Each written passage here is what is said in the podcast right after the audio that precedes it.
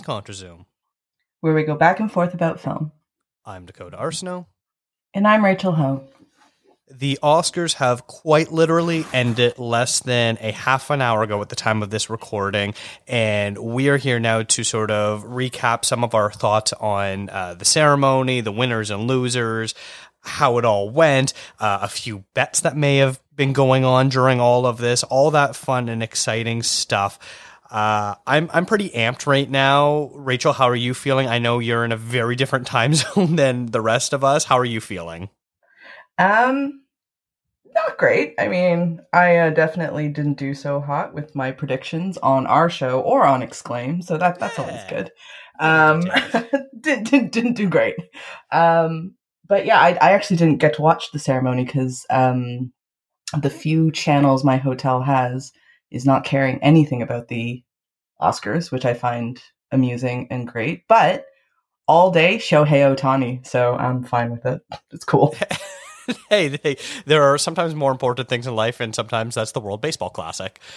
Listen, um, you walk around Tokyo and his face is everywhere. It's just I'm incredible. Not surprised. But uh, joining us today is our good friend friend Todd Pengelly. Todd has been on the show before. You know him from For Real. Uh, one of the best follows on Twitter. Uh, Todd, thank you so much for for taking the time uh, to join us tonight. Yeah, of course. I don't. I don't know if I'm one of the best follows on Twitter. I mean, you're really fun on the, Twitter. You are. Next, you know why you are fun? On here, you're gonna start adding more and more things, like winner of World Baseball Classic. Just you're gonna have to keep adding things. We go that far. No, the reason you're a good follow, Todd, is because anytime somebody will say something nice about All Quiet on the Western Front, you're always there to be like, hell yeah. And I'm like, yeah, go Todd. I was getting scared tonight. I was like, my love for it is never ending, but I was also like, is it gonna is it gonna do it? There's a solid like half hour. It. like it looks like it's gonna do it. I know. It was really exciting for a second there, wasn't it? But then yeah, but it's fine. It's still the best movie of the year, so it, there's no problem. Yes, uh, people would know that if they also checked out an article that I finally published today, Rachel. Of uh, if you and I were were Oscar voters by now, this would be yesterday, uh, Oscar Sunday. This came out, so hopefully people still want to check this out, and uh, maybe next year I'll get it up in a more adequate amount of time. I, I did. I, I usually have to apologize because I'm probably usually the delay on these things, but this time not on Rachel. Not on Rachel. All on Dakota. All on. Well, Dakota. I mean, you know, there were. Was it on a me? Few days. Uh, it was on both of us. We'll put it that way. I'm trying to think. Of, no, it wasn't because you still weren't done when I was I like, know. oh. Because to be fair, there were days that I completely forgot about it. Like I just it's it true. just slipped my mind. That's that's a little behind the scenes stuff. Um, but yeah, let's let's talk about the Oscars. Uh, Everything Everywhere All at Once was the big winner of the night. It won seven Oscars, including Best Picture, Best Directors, I guess you should say it, uh, Best Actress, Best Supporting Actor, and Best Supporting Actress, among others. Are are we happy with the Everything Everywhere almost complete sweep? Uh, how how are we feeling, Todd? What, what are your thoughts? Hell yeah! Yeah, I'm very happy. Um, it was my favorite film of the year, which, and yeah, okay, it was my favorite film of the year. And then, you know, backtrack to 11, 10, 11 months ago when I saw it in theaters. I would have never thought we would be sitting here now in March of 2023 talking about it winning seven Oscars, being the best picture. Um, pretty much a sweep, definitely an above the line sweep. Like that's mm-hmm that would have astounded me 11 months ago because it's not that kind of movie. Like it's not the seven-time Oscar winner kind of movie. And so I'm I'm very happy. I also think it signals a really cool direction for the Academy. What about you, Rachel? Are you uh, are you satisfied even though you had all your eggs in the all quiet basket? Well, I didn't have it in the all quiet basket. I had it in the Elvis basket. I, I don't know. For betting purposes, doing. yes, but yes, um, my heart, my heart was with all quiet, though. Yes, yeah. it was with all quiet. Um, yeah, I mean, it's. I think I very much so echo what Todd said. Like, no one, and the Daniels are included in this as well. I've read enough of their interviews to know they never thought they would be here. Like it's a movie about hot dog fingers, or not about it, but it's got like hot dog fingers and butt plugs. Like that's not an Oscar movie, and yet it not only got nominated and like picked up a couple awards, it did really, really well. And I, I think that this combined with, say, the, you know, the Parasite win before and even the Coda win last year, I think it does show that there is a shift in the Academy and that whatever they've been doing behind the scenes to how should we say diversify i guess their the the voting um, bodies i think it's working like it's just showing at least that there is more variation uh, amongst um, theater goers uh, as as uh, as they were so yeah i'm happy about it though even if um, i lost all my i lost and i hate losing You Fine. did, yes. You lost, but All Quiet is now the most winning Netflix movie ever. So Yeah, what does that mean though todd what does that what does that really mean though like well, I'm Netflix? saying maybe it signals a like a shift back towards Netflix. So when they let him make his sequel, All Mhm. Quiet on the Eastern World War II Front? front, I don't really know what the World War II version of it would be, considering it is a World War One movie. But when they let him do that for Netflix, then maybe it wins Best Picture, because like it's moving in Netflix's direction. I like how loud we- on Omaha Beach. Yeah, wow That's just Saving Private Ryan. You would think, though, if we're gonna do a World War II movie from a German director, I think you got to stay in Germany. No, like I'm something sure happened I'm in Germany listening during World War II. You guys, like, I feel like it should Not- stay there. Is there a large audience demand for more World War II movies from the German perspective? I thought you were gonna say, is there enough? Like, is there enough content really there to fill World War II movie set in Germany? I don't know, from a German perspective. I mean, they I made say the yes. Hobbit into they made the I Hobbit say into like four movies, so I think Yeah. probably if possible. if they if they do a sequel and they don't include the producer's song "Springtime for Hitler," what was even the point?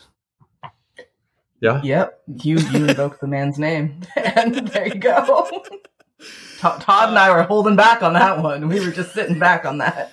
Oh come on! Uh, I I'm also very happy. Obviously, my uh, my wishes were in the Tar basket, and uh, Tar went home empty-handed. So I, I'm a little crushed at that. Uh, but I I'm still there. Was there was like this year. So, some years there's like maybe one or two movies I'd be happy winning Best Picture. This year, legitimately, there was like five or six where I'm like, I would be cool if any of these movies ended up winning Best Picture, and I think it would be like uh, a good pick. And and obviously, Everything Everywhere is right up there for me. It, it was a fantastic movie, and I'm really happy that it did end up winning.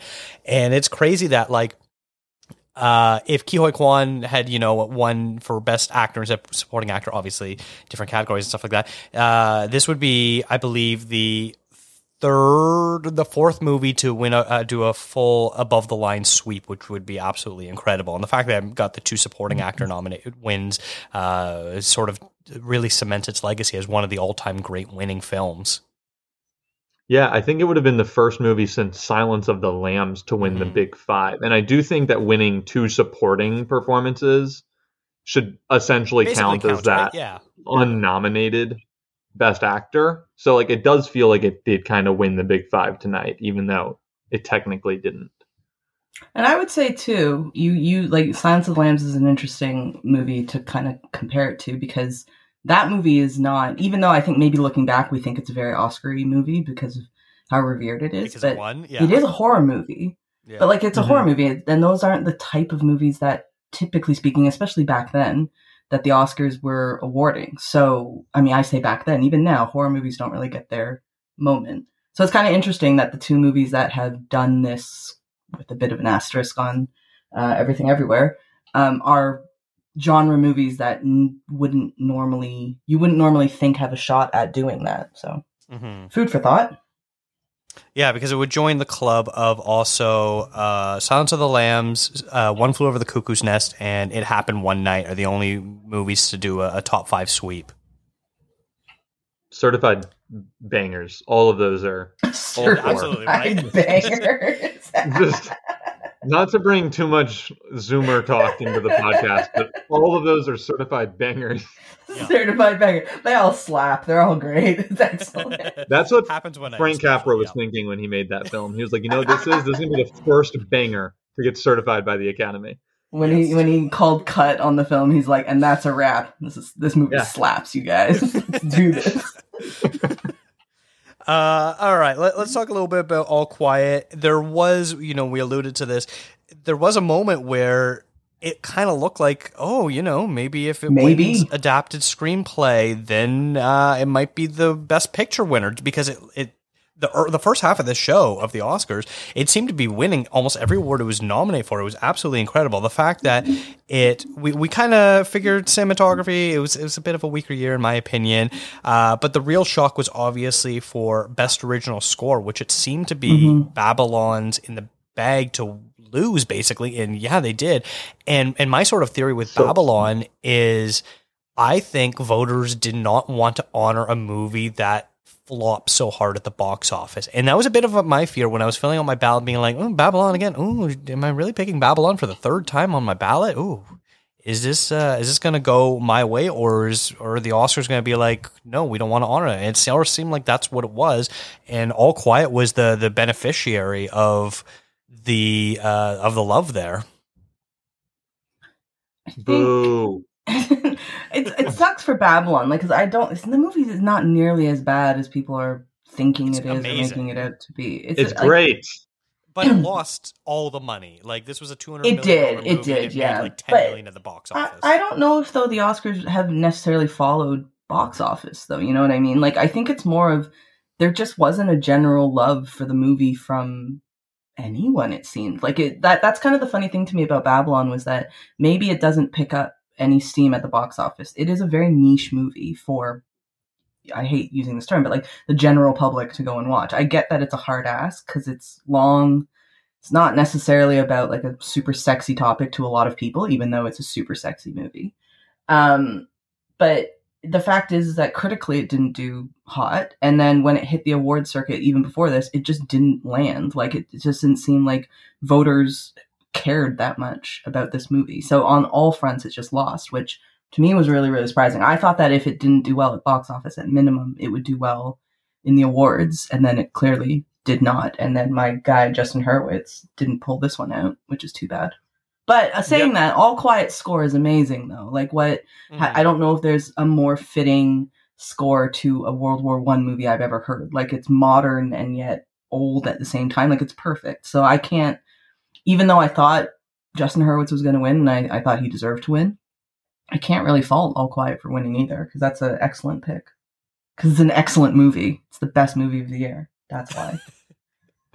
it is an excellent movie, and I wrote today in a in a, a, piece about my Oscar predictions and like my ballot, which somehow published after Dakota published. Um, so basically, I published it like halfway through the ceremony, and I wrote that All Quiet score would or should, I can't really remember which verbiage I used, win in any other year, really. Mm. Which ironic now. But it, it just year. felt like I, yeah, exactly. I it felt like if you played Voodoo Mama in the ears of every Oscar voter, it's like how does Justin Hurwitz lose that score nomination? It feels like it should have been the maybe the only thing Babylon definitely would have come away with, regardless of how the movie performed. So I felt that it was, I was just baffled when it lost because there's a lot of love for Justin Hurwitz too in the Academy. Mm-hmm. I mean, yeah. La La Land almost won Best Picture in no small part because of the work that Justin did, obviously, in creating the music for that film. So, kind of baffling. Yeah, I, I, I will say for All Quiet, I loved the fact that every time they won an award, they played a piece of the music, that ominous mm-hmm. like three note motif. And it was just it was it seemed so badass. Like especially when they were going up to win to, to collect best international pictures, go to brr, brr, brr, and they're going and they're like slowly walking up the stairs. It was pretty cool. I like that. That's the thing with that score though that's amazing about it is like because of that I mean I'm not great with the music stuff, but like it, it it's like the electric, excuse me, the electric guitar riff. It sounds like such a great hype up music, like a good walk up music. If you're, you know, playing baseball or something, like that's a good walk up song to have or a little riff to have. But at the same time, it's like incredibly scary and terrifying uh, in the context that they're using it in. So I, I like yeah. that the score is so dynamic in that sense. I hate using that word, but it is dynamic in that sense. Um, so yeah, it's a great score, and I'm very happy for them. I just yeah, I'm I I am disappointed for Justin Hurwitz because I'm pretty sure he probably thought he was going to win because we all thought he was going to win. He's got two If- Oscars already. Yeah, it's true. He's he's doing fine. If Germany had qualified for the World Baseball Classic, would you be petitioning them to use that as their walk-up music? Pro- probably not. No, I feel like it's slightly inappropriate. Blah, blah, blah. just like just a little bit inappropriate for that to be their music. Come on, can you imagine? Shohei is is pitching, and no, he's, he's Or you want you want to bring Japan into this, do you? like is Yes. that really what you want to do? and The and they is bring going in- crazy. And they bring out the reliever and they start playing that and that's like the the enter the sandman uh closer music basically i'm getting real niche here with this podcast yes, you are. Yes, you really are. How many baseball fans are out there? Yeah, it's like how few people can we appeal to? We've already cornered the market because we're like, you know what movie is good? Babylon. Which turns off like 99% of all listeners. and then I, i'm talking about mariano rivera's walkout music right? all right Who retired how many years ago now? He's like he's, he's gone. He's been done for a while.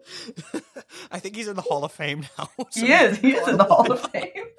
Oh, He got I'm inducted keeping this- what, like a year or two ago? No, Yeah, more than that actually. topical yep It's Um, been a minute though.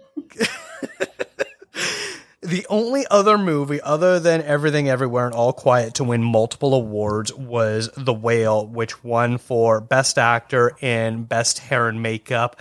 Uh, do I touch Ooh. this subject or do we just move on? Now, I'm going to say something here. with Okay, this, say it. Okay. With hair and makeup specifically, I no knock on Brendan Fraser. I think that he's um, his performance was great. Like I think everyone kind of figured it's a toss up between him and Austin Butler. Like it was literally a 50-50 between the two, I think. So that's fine. The hair and makeup thing though. So after I know I'm a bit maybe I'm a bit biased being a sore loser with this Elvis situation. But um Callum from Scared Traducing, he commented on a post on Instagram being like, Yes, like Elvis is it. Like that's the one. He agreed with me. And then he messages me later and was like, I think I might have jinxed you on that. I was like, Yeah, I think you did, buddy. But he and I said to him, like, how does it not win hair and makeup at a minimum? How did Elvis not win hair and makeup? And he goes, Yeah, because the whale is basically putting Brendan Fraser in a fat suit, which we have seen so many times now across films and television. This has been done. And yes, it was done really well, to be fair. Like in The Whale, it's done very, very well, not to diminish the work of the people who did it. But it's not like anything particularly new, you know? And I, so I don't really get, and, and you can maybe argue with me that it's, it's not particularly new cost or, you know, putting people up in makeup and hair in the 50s and like Elvis. But like, I'm just saying, I don't know. I don't get it personally. I think if we're going to go the prosthetic route, then give it to the Batman.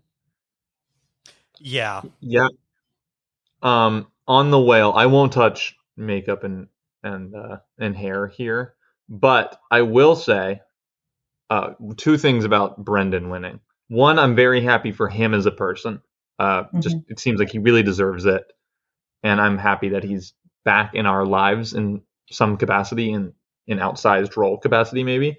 The other thing I'll say here, and this is kind of like the grand finale of your A24 series, Dakota, is as far as I'm aware, this is the first time any studio has ever won all four acting categories at the Oscars. Oh wow, Yeah. Wild. I can't believe it. Wow, that's interesting. Yeah. Because I, I think well done, like- A twenty four. I, I think there's been a couple times where a movie has won three acting uh, wins. I don't have any off the top of my head, like the the stats for the above the line sweeps. Um, but uh, but yeah, the fact that it was four, it was only two movies that won the four awards. It was pretty crazy, and the fact that it was all A twenty four is incredible, and uh, is really going to make our A twenty four retrospective on these movies really interesting. And it's it's sort of funny. I've I've already gotten several people that have messaged me and asked to be on the Everything Everywhere episode. In fact, I don't know what to do for that one, uh, so we might have to have a bit of an auction to figure out who's going to be our guest on that episode. Rachel. Mul- a multiverse episode, just like everybody. Oh, Record it like eight different times and then just splice them together. Oh my god, that sounds like a nightmare for me to edit it, but uh, I might have to figure something out. You have a lot of time. You have a lot of time to figure it out. I do, I really do. Uh, all right, and then so we've got our other winners. There was no real surprises with uh, with Guillermo del Toro's Pinocchio winning animated, Navalny winning best documentary, Top Gun was sound. Um, I was I was actually pretty surprised that Black Panther won for costumes, only because they won for the Mhm. first film, and like more or less they're kind of doing the same stuff. So I was very surprised that they Yes. awarded the same franchise two costume awards. Were, were either of you sort of surprised by that? Yes, because Elvis probably should have taken it. I'm just saying. Just saying. That too, yes. I had I had a theory that was uh, pretty quickly disproven by the aforementioned whale, but I had a theory that if they gave costumes to Elvis, they were going to give makeup and hairstyling to Wakanda Forever, and vice versa. And Hmm. so I predicted Black Panther would win costumes, mostly because there's a lot of love for Ruth Carter, the uh, costume designer who also won for Black Panther. And so there's a lot of love for her. And so I predicted that if they win there, Elvis would win in hair and makeup. Obviously, that didn't happen, but I thought it was only going to win one of those two categories, and I just happened to pick it correctly. I don't think it should have. I, I do think actually that the costumes in that movie are significantly worse than they are in the first Black Panther than the first Black Panther film, and also worse than a lot of the other nominees. But so it goes. Yeah, Yeah. I I'll put my Elvis stuff aside. Like I actually completely agree with you guys. I think, especially on your point, Dakota, of the fact that they already awarded her for that franchise, and it's not Mhm. like Wakanda Forever had anything particularly different or stand out about it that I would be like, oh yeah, she deserves it again. Like she kind of just did the same thing again, and to Todd's point, maybe not as well actually. So it's interesting. And then I mean I, I'm jumping ahead here, but like the fact that not to say that Wakanda Forever could only win one award, but the fact this was its only award, and you know Angela Bassett was right there. She was right there to win this, and I really wanted her to win. And I loved her facial expression that she didn't try to do the. It's it's it's fine. Like she like they deserved it. She was more of like I probably should have won this, shouldn't I? and I respect that. I respect that from Angela Bassett. Uh, and then no surprise about Avatar winning visual effects, uh, even though Rachel knows how much I I despised having to uh, to name that as the best visual effects of the year. Uh, happy for Top Gun getting sound. Uh, I I I wondered if maybe that was going to lose to uh, a different film to All Quiet. I actually really thought that when when All Quiet was sweeping, I was like, man, they could actually maybe pick up best sound from Top Gun here, uh, but they didn't. Top Gun did end up winning. Um, yeah, I think the last winners I want to talk about is uh, Women Talking. Sarah Polley, Toronto native, getting up there. That was that was pretty fantastic seeing her win, and loved her speech. And was very happy that uh, that Women Talking won an award. And then, of course, RRR maybe had like the moment I think everyone was really most looking forward to was seeing uh, them win. We'll talk about all the musical performances in a little bit. Uh, how how did you feel about uh, those two wins there, Rachel? Um, I mean, kind of un- uh, not very surprising. They've basically followed the Writers Guild um, award wins for that. So, and I mean, I wasn't the biggest fan of Women Talking, but um, really happy to see Sarah Polley get that award because she's got these shouldn't be legacy awards, these shouldn't be career awards, but like she's got a really good body of work that um, hasn't always been, or I know, I mean, she's pretty well recognized, I think, within the industry. Uh, but yeah, I, I think they're both un- like very unsurprising wins, but I think they're both uh, unsurprising for a reason because they're quite deserving of it. Nice. And what about you? I was very happy. I was very happy with Sarah Polley. I uh, I texted pretty much everyone that cares about the Oscars. I was like, she's Canadian because if I, I, didn't don't, get a text, Todd. well, I knew you were on a different time zone, Did you? and that I was gonna be talking to you later. I'll be honest. I didn't know I was going to be talking to you later. So there Oh, did you not? yeah, Rachel. I had no idea. I'm I just- like go in no, and I it's see all right. Todd. I was It's like, oh, such a- Todd's here. That's such a nightmare to like. I can't imagine hosting a podcast and logging into my podcast to find me just in the in the room already. But I was very happy. I told everyone she's Canadian because um it actually I know that, you know, y'all are Canadian. I am a Canadian immigrant, so you don't know. But when you get your permanent residency in the letter, they say you have to point out any Canadian that wins an Academy Award. Mhm. So I was just like Mhm. instantly like on my phone making sure everyone knew she's Canadian. And I do think that was the best adapted screenplay as well. Like I I do think that was the best written thing of those five nominees. I loved it when uh, she was giving her speech and uh, and pointed out, asked everyone that was there for that worked on the film to stand up uh, to see, so everyone in the crowd could see them. And one of them was Sheila McCarthy, my former acting teacher, and so that was really cool that she was there in the crowd, and she was so happy and excited. So that just made my night that Sheila McCarthy was there, who is uh, one of the actors in Women Talking, as I've now said so. I didn't know that she did that. Yeah, you have mentioned that a few times. Um, I wasn't going to say that, but you know, you brought it up. um, you have mentioned it. I think every single time women talking gets brought up, it's hey, did you know It's- that I have Uh, to. Sheila I have to. McCarthy is? Um, what I was going to say was I I didn't I so as I said I didn't watch the ceremony, so I didn't know that that happened. But that's really cool. That's really cool of her to have done that because I think um one thing sometimes with these awards that gets a bit lost is like there's only a few faces that we see associated with a movie. Um, and so recognizing that it takes literally a village of people to put on a movie sometimes. Um, not all the time but most of the time it takes a ton of people to put them together. So it's nice that she uh, took the time out to to give a little shout out. Good old canadian girl. Uh, one thing I, I really want to highlight, and, and Rachel, you're probably not going to be able to comment on this, but I was I was texting with with a friend of the show, Sammy, and one of the things that both he and I noticed was the pace of the show felt very smooth. I was very happy with with how it went. Now, mind you, I was a little intoxicated uh, while while watching it, but it seemed like the order was was very concise. They had people presenting multiple awards at a time. The music sequences didn't seem to completely disrupt the show. The in memoriam was kept at a nice tight length. All of it seemed to flow pretty smoothly. Would you sort of agree with that, Todd, or or what are your thoughts on the way the actual show was produced? Yeah, no, I thought well, it felt kind of like the first normal Oscars since I guess COVID? the Parasite Oscars. Yeah, I mean since COVID, right? And and Parasite won. It felt like I guess mere minutes before COVID began.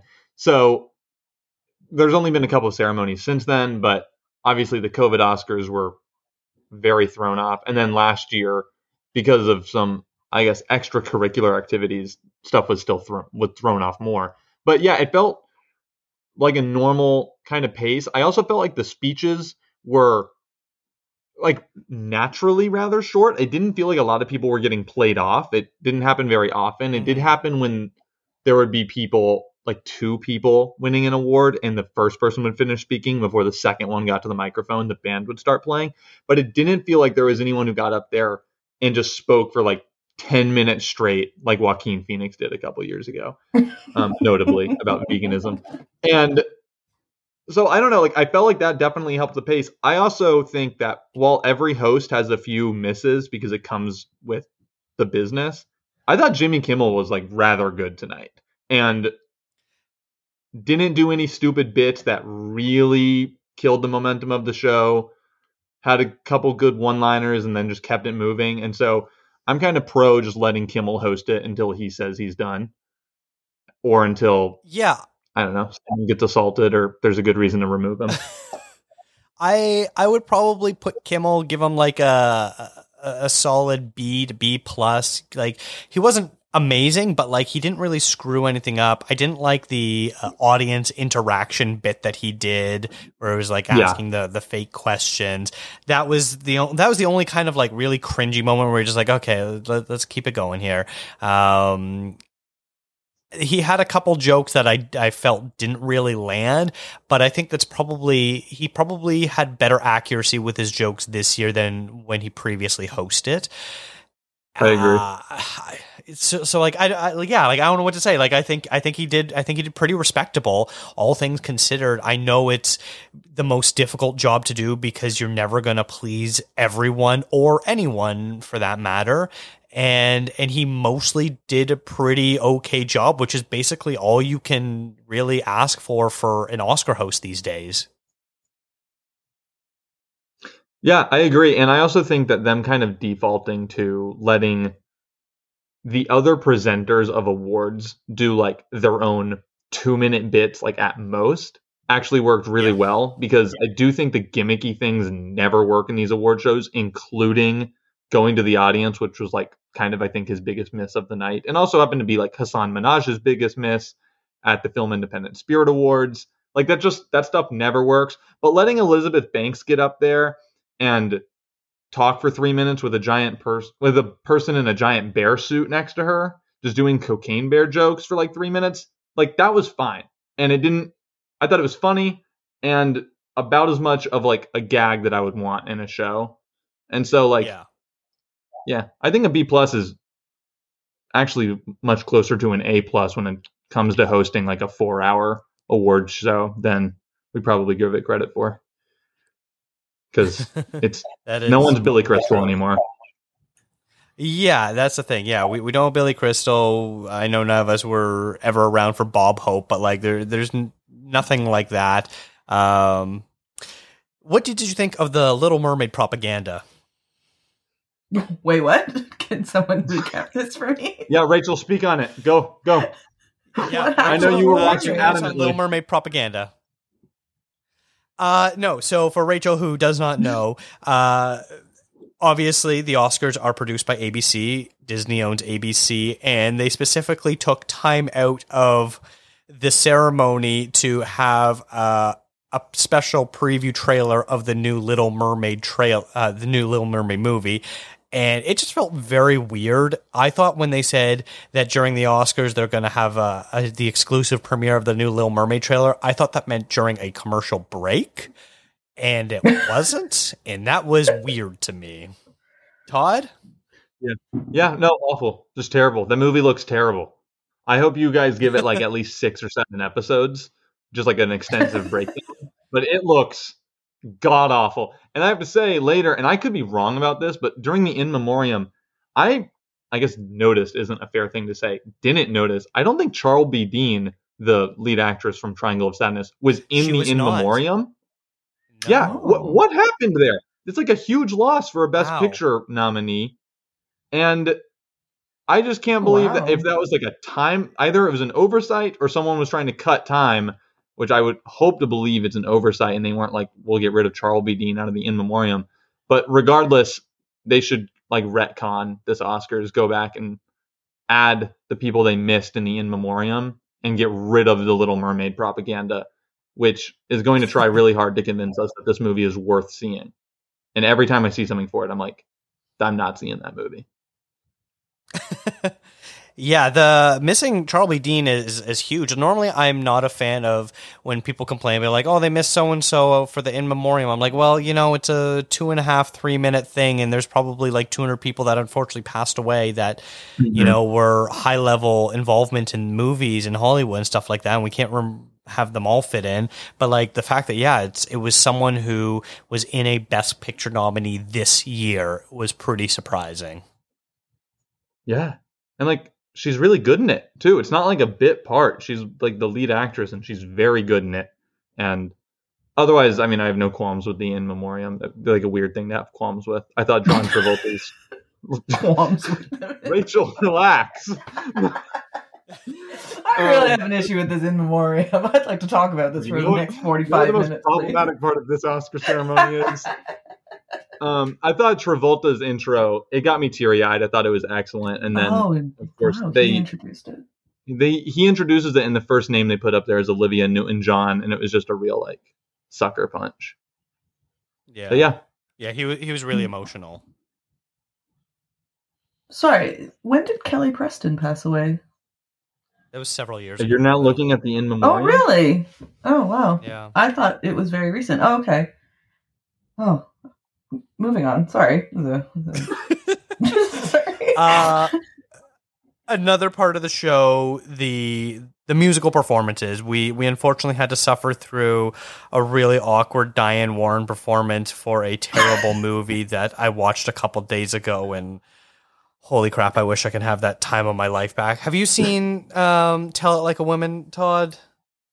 So this is where I out myself. Thirty-five minutes into this recording for like cheating, which is I watched every nominated movie except for Tell It Like a Woman, but I did listen to the song before doing the song category, which I feel like is the only thing that matters, considering most of these are end credit music anyway. This one And, uh, surprisingly no. takes place in the movie. Well, then I got to watch it. Well, I'm gonna log off and throw on Tell It Like a Woman. yeah.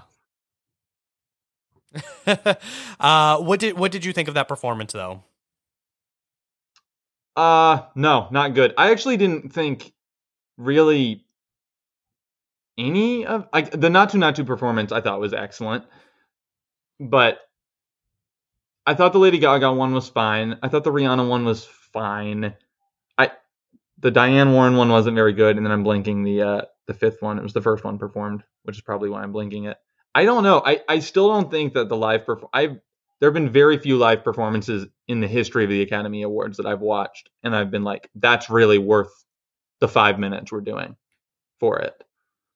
And I What's one that you like, like that you can think of? First one that you can think of. Didn't Gaga and speaking of Gaga, didn't Gaga and Bradley Cooper perform Yeah. together? That's the very That's first one I thought of too when you said that. I really love that Mm. performance. Good one. She kind of went like a Star Is Born tonight. She like Rachel. She like took off her like dress and she put on like a Oh. shirt and Converse, Okay. and then performed, and then got back in her dress and went back to the the audience. was she? like, let me let me ask you this: Did she take her makeup off? Like, was it the same makeup? So I might have noticed a blemish, which would make me think that she did have like a makeup wipe on hand. Interesting. Um, I'm not not totally sure. She was definitely wearing less lipstick in the performance than she was on the red carpet. Because I'll say and I I saw I saw her picture on the red carpet, and her makeup was exquisite. So I was Yeah. wondering if she kept that. She must have taken yeah the makeup off, or at least a, a good portion of it. Yeah, I Uh-huh. think she did. It did. was very interesting though, because it was it, it was it was this very uh al- almost an acoustic type of ballad where it was just like a very quiet piano and, and guitar going, and it was just her sort of belting it. The the way it was filmed was very awkwardly. Like extreme close ups of just her face, and you couldn't see the rest of the band for almost the whole show. And so when she like stood up, she like was awkwardly not in frame for a bit, and they like the camera person kept trying to zo- zoom in on their face, even Lady Gaga's face, even though she was like moving around, and so often it wasn't what we were supposed to be seeing. It was a very weird framing device, and I didn't like it, even if she gave a pretty incredible vocal performance. Yeah, That's expected, was though, weird. isn't it? She's she's fantastic. She's a great singer. Well, uh, for you guys, what was your favorite um performance? Like, if you if I only could go back and watch one now, I will watch them all. Oh, but like, which one did you guys love the most? Definitely the RRR one. Yeah? Um, Okay. Yeah, it, that's was- not it was pretty fantastic. yeah. They basically recreated the entire scene from the the number that they do. The only thing that was a little weird to me, I don't know if it was weird to you, Todd, was the fact that they, the two main dancers that they, they use, they clearly cast them and dressed them to look like the actors in the movie, even though they weren't the actors from the movie. Did you find that weird? Yeah, I, I did find it weird. I also thought that it was kind of strange that in recreating, because I've listened to the song a million times now, just like on like Spotify or you know just in my ears, but and not watching the scene, and so the kind of back and forthness they have with the white colonizer is removed from like the soundtrack version of it, right? But then in recreating the scene, they're doing all that same movement, but they still just remove that part of it. And so it makes the kind of I thought that was like a little it just stood out to me. It jumped out. But yeah, I thought it was the best performance by quite a large margin and still didn't live up anywhere close to the in movie version of it, which just speaks volumes to that song in that film. But yeah, I agree. That was the best performance. I would also say that despite not really caring for uh, "This Is a Life" from Everything Everywhere All at Once, I did enjoy the the performance of that mostly because of David Byrne's weirdness, which you know every award show could use more David Byrne weirdness. So I was fine with that. He, you know, he's wearing the hot dog fingers. That's right. That's the one I was forgetting. Yeah. Um, Stephanie Hsu subbed in for Mitski tonight, Rachel.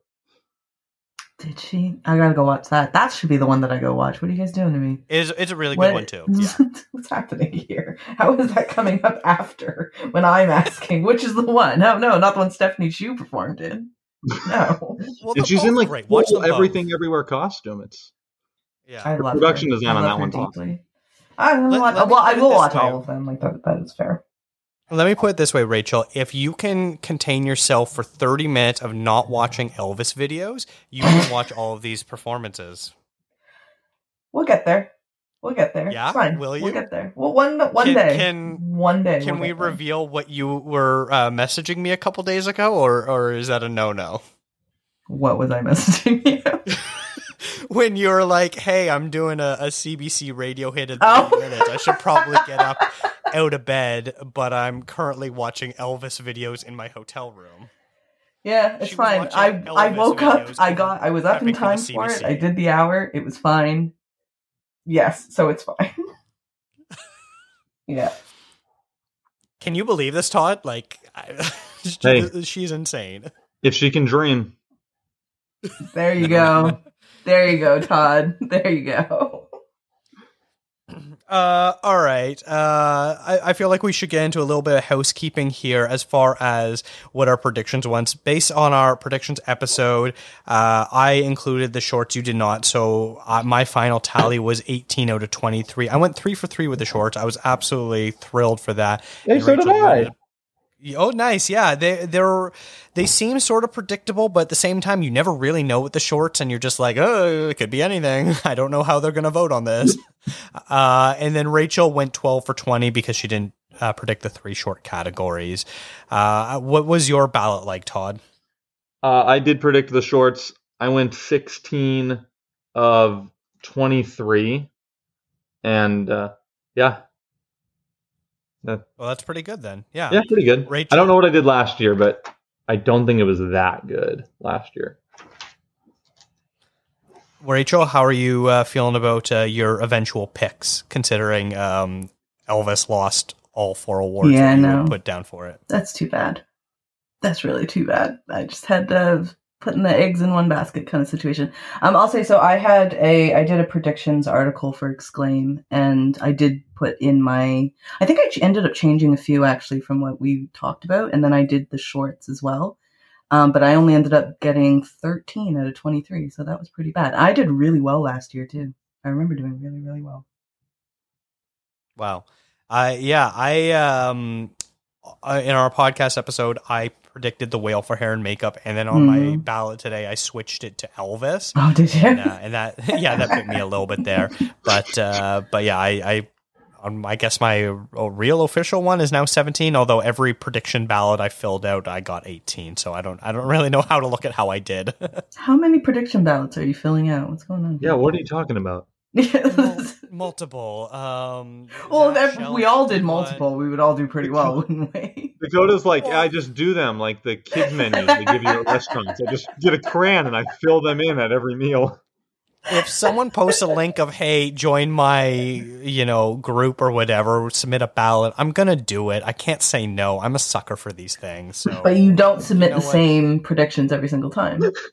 I they all rachel they are all the exact same with the exception of the one that i basically did my personal one of just stephanie and i facing each other so there okay How'd Steph do? Else uh she got 16 out of 23 Mm. yeah To be fair, she probably only did one ballot. oh. Oh, you guys are hilarious. Oh. Todd, Yes, this is the year. last time you're on Next- the show. Yeah, I know. Um, that's why I have to plug plug my Twitter right now, so everyone follows me. You won't hear my voice again. But yeah, no. But next year, Rachel Dakota's going to come on and it's gonna be like between my seven ballots, I got all twenty three correct. Oh. It's like saying you won the lottery, you like scattered the numbers across a bunch of different cards. You show up to the Lotto Max and be like, "Look, I won." It's here somewhere. They're copy and pasted together Just put like them all serial together. killer letters. Just put them together. You just take an average, split the difference. It's fine. I hate you both so much right now. oh. I, I did not start a podcast so I could get roasted on air. Shouldn't have invited us on. Todd, you and I should just do one of these. Without So Dakota? you can make fun Yeah, we of just me talk Elvis. We can talk there? baseball. That's you can just throw some basketball in. It'll be good. It'll be fun. Oh yeah. Let's do it. Done. Done. other piece of housekeeping is uh, our the bonus episode that we put out uh, a few days before the Oscars, where Rachel, you, me, Alex, and Brody decided to have an Oscar draft where we could see who could predict the most wins. And uh, Brody crushed it. The the Everything Everywhere, which was his first pick, second pick overall, got him seven points. He also got points for Top Gun and Black Panther. Alex came in second place with five wins. He got four for All Quiet and one for Women Talking. Uh, I came in third place with four wins, two for The Whale, one for Avatar, and one for RRR. And then Rachel, you came in last place because you picked Elvis first overall and only got points for Pinocchio and Navalny. So, Done. how do you feel about that? I mean, there was a risk. I like I understand if you're gonna put all like you know. I had the first pick, and I could have taken everything everywhere. I should have stuck with my Asian people. I don't know why I bet against us. I should have done that, but I didn't. I really had a hankering for like I was like Elvis is gonna come away and do really really well, but then he didn't. Not him, the movie. I'm not gonna blame Elvis Presley for this because he's been dead for a long time. Um, but yeah, I whatever movie Brody gets me to watch. Is it just him or how does that Yeah, work? so so Brody as the winner gets to uh, pick a movie for you to watch, and then at a later time when uh, when you do end up watching that, we'll have the two of you on, and well, obviously you'll be on. We'll have Brody on and uh, do a little segment of uh, of of Brody getting to gloat. I, can't trust believe Brody.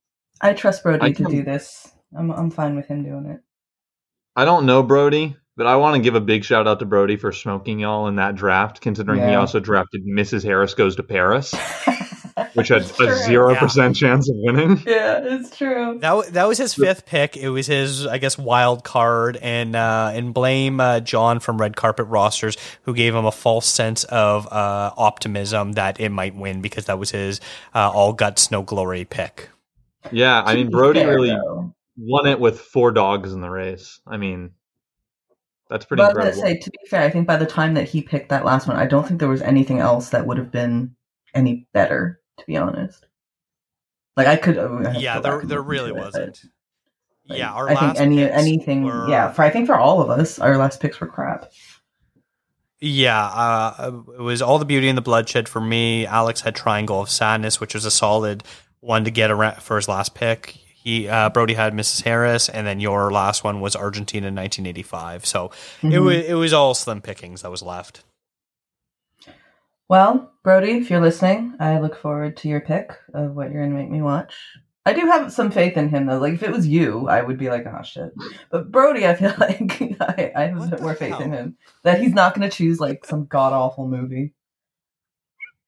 I was really worried that I was going to lose, but that it was going to come down to you and I because we both only had two for the longest time. And I was like, man, you all have just been lining up your picks of what you're going to make me watch. Because you haven't seen Robocop, and that's weird. It's on T. It was like, it was on. Thank you. Thank you. Thank you. Do you, Dakota, do you just hate weird. action films from like, I don't know, not that long ago, the 80s and 90s? Just the answer is yes. Yes. Yes, he does Face hate them. like, genuinely, he does Yes. hate them. What? Why? Uh, my, it's unbelievable. my isn't it? opinions my opinion on Die Hard is it's a fine movie. so wait, I'm just I have to get this Oh. straight. Dakota, you're like, you know what I'd like to do right now is just crack open a beer, sit in front of my TV, and not watch something cool as hell. No, he's like, I'm gonna watch. Yes. I don't know, some like 1920s like a woman. Italian impressionist kind of movie. That's what I'm gonna do.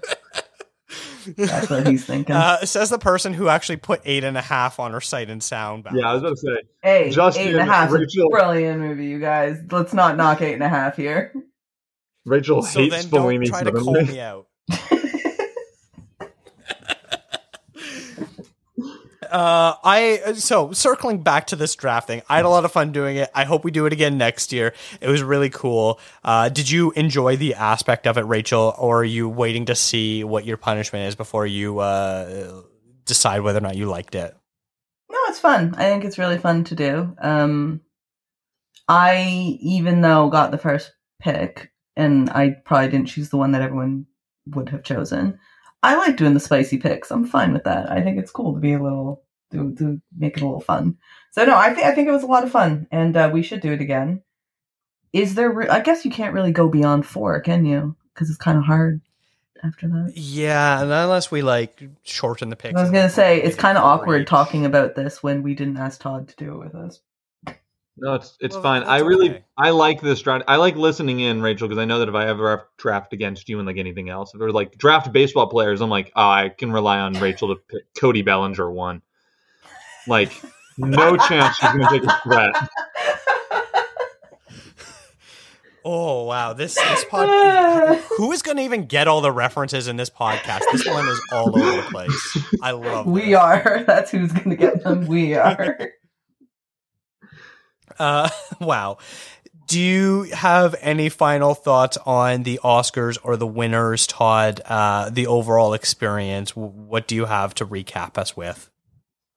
Um, I got more emotional than I thought I would at like three or yeah, three or so different times in the ceremony, and including when Michelle Yeoh won. Just when they announced her name, I got really emotional because I was very happy for her because she clearly really wanted it, and it means a lot. And Cate Blanchett was the other actual contender in that group, and Cate Blanchett did not want it, and so it was really nice to see Michelle Yeoh get it, and it's kind of nice to just have an Oscar ceremony where people win things and everybody feels good.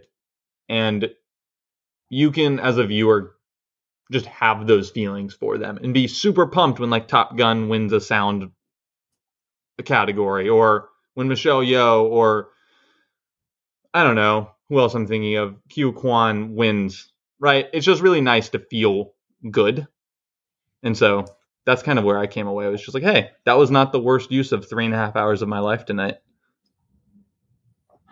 Yeah, I I'm on the same boat. I got emotional a couple times too. The speeches were, were really terrific. We already kind of highlight that they didn't seem to go on forever. They they kind of got to the point without having to be played off awkwardly. All in all, it was it was a very solid performance by the Academy of the way they produced this show, and I, and I'm happy with it. And like I said earlier, it's one of these things that like no one is they're never going to please everyone, uh, and in that case, they often please no one. And in this case, I think they did a pretty good job overall. It was an entertaining several hours of TV, like you said, Todd. Like I, I'm really happy with it. And if they keep similar format for for next year, where they're like, hey, we're just gonna you know keep this. Uh, on brand, keep it on category, not stray too far and do too ridiculous things. Uh, I think people might start returning back to the Oscars and watching them more. I don't care that it's a long ceremony. I care if it's boring and unappealing. And, and this year it wasn't either of those things. Yeah. Also, Rachel, when you go back and look, watch this ceremony, it, everyone is really hot tonight. I have to also say that, like, everyone looked amazing tonight. All the presenters, the winners, Paul Rogers, the uh, editor for Everything Everywhere, hot.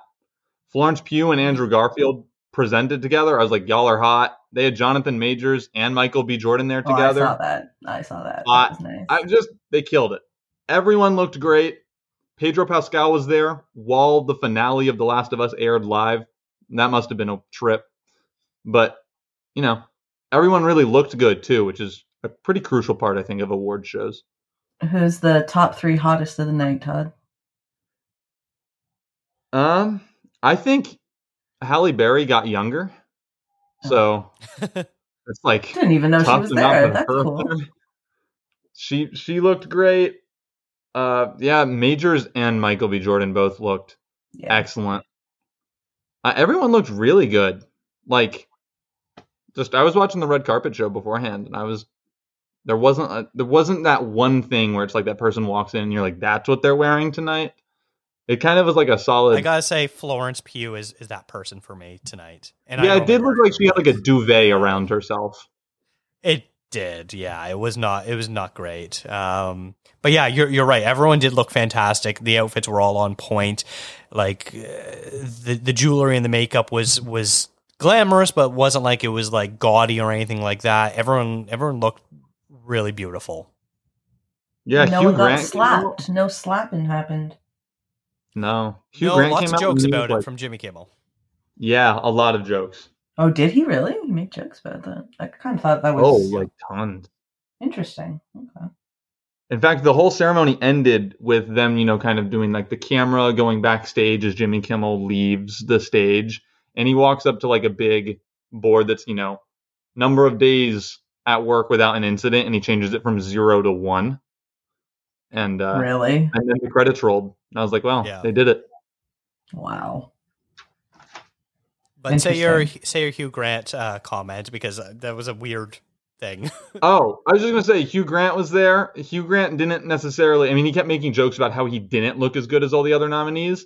But I have to say his red carpet appearance before the Oscars was excellent because he was asked what he was wearing and he just looked down at himself and went, "A suit." Like it was a question he'd never been asked before, and I was like, he still, he still got it. I was like, put him in movies. He still has it. I'm I'm good. Is that what that was about? I He did was- see something on Twitter, people being like, he was being really rude and he was doing all this and that. That's all he said. I don't know. I don't know if that's what it was about. That they were saying that on Twitter for. Um Yeah, I don't know. Interesting. He did say when he was on stage uh, that he looked like a scrotum. He used those words specifically. About I himself mean. Look, Yes. like you guys remember, like in Paddington 2, when they go into his house and like they show all the old pictures that he has of himself, like around the house. I always thought that that was like a really funny gag because he was a gore. I mean, he still is handsome. I don't care what he says, but he was a gorgeous looking man in his youth. Yeah. I don't know how we got on talking about Hugh Grant being really hot in the '90s, Uh, but you know, that's cool. I haven't seen Paddington 2, so I can't comment on that scene. You've never seen Paddington 2? Too much action No. for him, Rachel.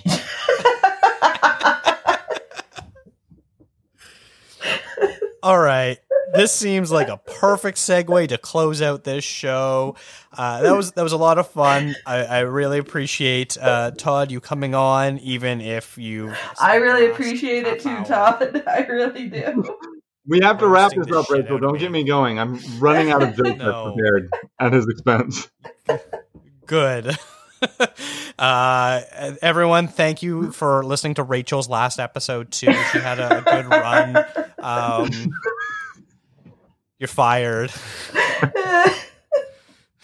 Paddington 2 Todd, having too much fired. action. That's really funny.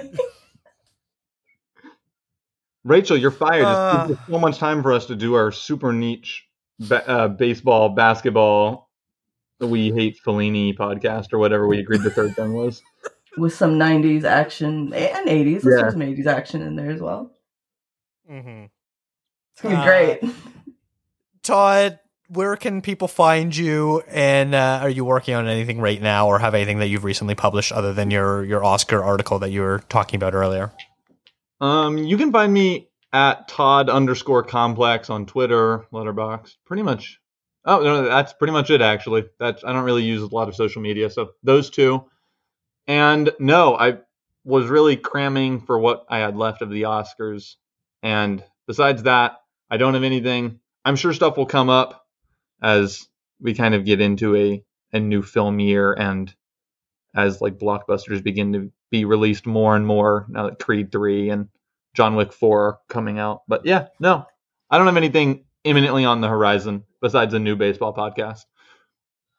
that we're going to That's it. call Awesome. Doll. We're going to call it Dolly Zoom Pod. It's going to be amazing. Oh, Ooh. wow the the audacity. Uh, I did watch Vertigo in your honor, Dakota. Rewatched it. I rewatched it in your honor, Dakota. You asked me Love to it. come on, Thank and I was like, I need to watch Vertigo for Dakota. Still great. still, still a banger. As Still a banger. take. Still a still a- banger. as Frank Capra would say, Vertigo, still a banger. Uh, this show has gone completely off the rails. Rachel, where can people find you? And uh, have you published anything recently? Uh, yeah, you go rachelkh.com and I'm on underscore rachelkh at, or no, I said that wrong. I'm at underscore rachelkh on Twitter and Instagram. Uh, what have I had new? Oh, I did a, a review for the Luther movie on Exclaim. Um, oh, and I like movies as well, which is a new Canadian movie that came out by Chandler Levack. That's on that shelf. And this is a That Shelf podcast, so that's a nice tie in there. That's a great tie-in, and I feel like uh, I should do my outro here. Uh, this has been a That Shelf podcast. Visit thatshelf.com for more great film discourse like Rachel's review of I Like Movies. Follow this show on Instagram, Twitter, and Facebook at ContraZoomPod. What did you think of the winners? Send an email to ContraZoomPod at gmail.com. Thank you to Eric and Kevin Smale for the theme music and to Stephanie Pryor for the logo design. If you like to listen to podcasts on YouTube, we do post all episodes there as well. And if you really like the show, consider tipping us on Ko-fi. Thanks for checking us out.